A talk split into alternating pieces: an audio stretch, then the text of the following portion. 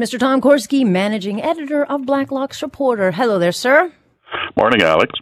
Gosh, there's lots of going, lots of lots of headlines you've got going here. Uh, 35%, uh, 35 publishers rather, attended this confidential 2020 teleconference uh, with the CRA and Department of Finance to discuss the terms around the $595 million media bailout, which is just, uh, should be canceled the second it can be canceled. Having said that, publishers were asked to submit questions in advance, which of course, then doesn't get reported. The second someone asks me for questions in advance, Tom, I ain't participating. Yeah, this was sleazy. I'm sorry, there's no other way to describe it. And it took us two years to nail this down through access to information. Uh, the Department of Finance withheld the records, and who can blame them? It was like a bunch of gangsters cutting up the cash in the back of the pool hall. 35 publishers, we could guess what some of their names are. But we want them to name names. I want those names. 35 publishers invited to a teleconference with the Canada Revenue Agency on how they can cut up the cash under the media bailout program that's costing taxpayers a half billion taxpayers the one word no one ever mentions you know what they call them now they don't call them news corporations they call them stakeholders yeah. that's a word that you use to describe lobbyists who want subsidies and no point does anyone walk out of that meeting and say, you know what, I just feel dirty? But that's what happens when you become a corporate welfare bum. It's just all about the money.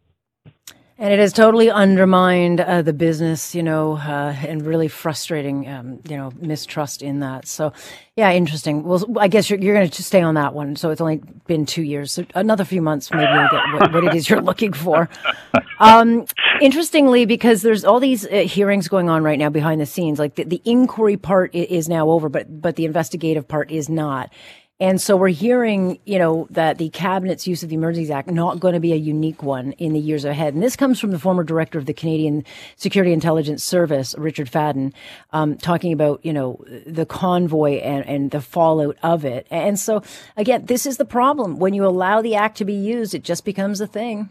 Absolutely. The inquiry is over, but the judge is holding what, what are really these roundtables where they bring in these experts, knowledgeable retirees like Richard Fadden, as you mentioned, former uh, director of the Federal Spy Agency, and they are discussing issues that are, you know, relevant to the whole Freedom Convoy and subsequent use of the Emergencies Act. And Fadden is really saying, as you accurately quote him, get ready for the age of disruption. This is the takeaway. I I think, Alex, and you and I have discussed that whatever the judge says mm-hmm. is almost frankly irrelevant. yeah. What they wanted was a a a situation where governments would have that relationship with much of their electors the feds have been working on this. They've been farming this for a year and a half now. It goes back to the 2021 election campaign.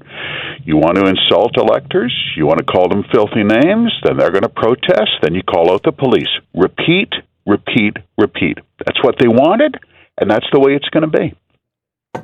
Well, the next time, though, it could be another Indigenous um, you know, blockade like we saw in 2020 with the rail blockades. Then what happens? Again, this is the slippery slope where the cause you hate today may be one you support tomorrow. If you don't like governments overusing power, uh, that's why you stand up against it. But um, again, the bar has now been set. So where no, we go I, from here? Absolutely, I agree hundred percent. And there are, I, I'm sorry to say, there are government apologists who think that there's this was some sort of win well, no. You know what was second prize, right? I mean, this was this was no win for anybody, and the protesters felt they had nothing left to lose. I guess cabinet must have a sense that it can that it has everything to gain, but it's not yeah. obvious to any of the rest of us. No, look, the polling will show Canadians supported the use of it and getting rid of it, but ultimately it's left us very angry and divided, and and that damage does not just go away. So I agree exactly. with you, no winners. Yep. At all. Um, I think this is an interesting uh, issue that you guys dig into. One in five small businesses are going to close permanently. And this was looked into by the Senate National Finance Committee. And, you know, we hear about bankruptcy stories and get the headlines all the time, but they don't really tell the true story because if you look at this, we're talking about 200,000 operators that will shut down. But when you actually dig into the details, um, they're actually underestimating the reporting of it. It's absolutely fascinating. Bankruptcy figures. This is widely misunderstood. I, I don't know why by yeah. uh, by many of my friends in media. Any, if they just talk to the superintendent of bankruptcy, she will tell you that bankruptcy is a lagging indicator. Guess what? You know, I mean, bankruptcy courts were closed for a year and a half. There's that, mm-hmm. and it's also it takes a long time for people to wind up business with their creditors. This uh, data comes from the Canadian Federation of Independent Business based on surveys with their actual members, 95,000. It's a huge uh, database from which to draw information. And and what does it say? It's exactly that. And the CEO of the federation, testifying in Senate committee, says you don't understand. Like a lot of these operators, little family-run businesses that everyone knows on the main street of your hometown, are simply closing, and they wind it up.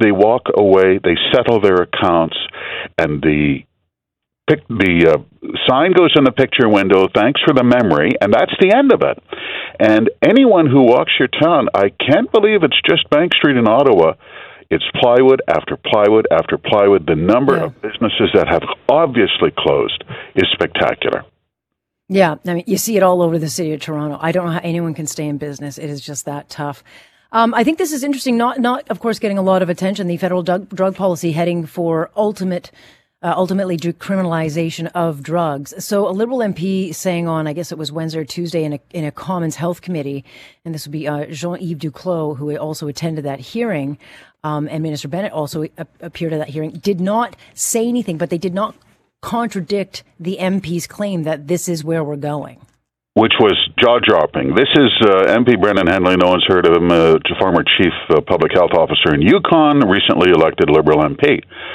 who states uh, very casually, as a matter of fact, of course, we're inevitably heading towards decriminalization of cocaine and heroin. Are you kidding me? Hey, I have an idea. How about some data? Hey, science guy, how about some data on what happened when you legalized marijuana? They they don't even yeah. have an interest in compiling all those figures, including demonstrable harms.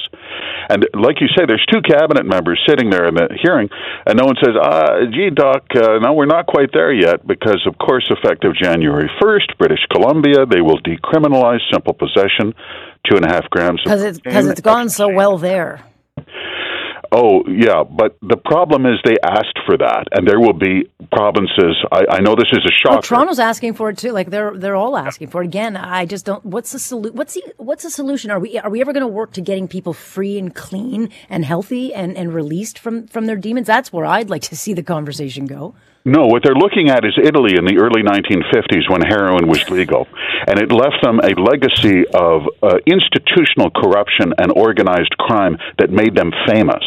I guess that's where we're headed. I, the attraction is not obvious, but it was striking that you would have an MP who would mention this casually and no one fell off their chair or fled the room to, to, to call the police. It, it, it was striking. Yeah, well, I, I, think it's time to call a committee on assisted death. I'd certainly like to hear uh, Mr. Duclos' comments on that because he's been awful quiet about that. I mean, he doesn't seem to think it's a problem either. All right, um, Tom, we got to go. You have a terrific weekend. We will, of course, talk on Tuesday.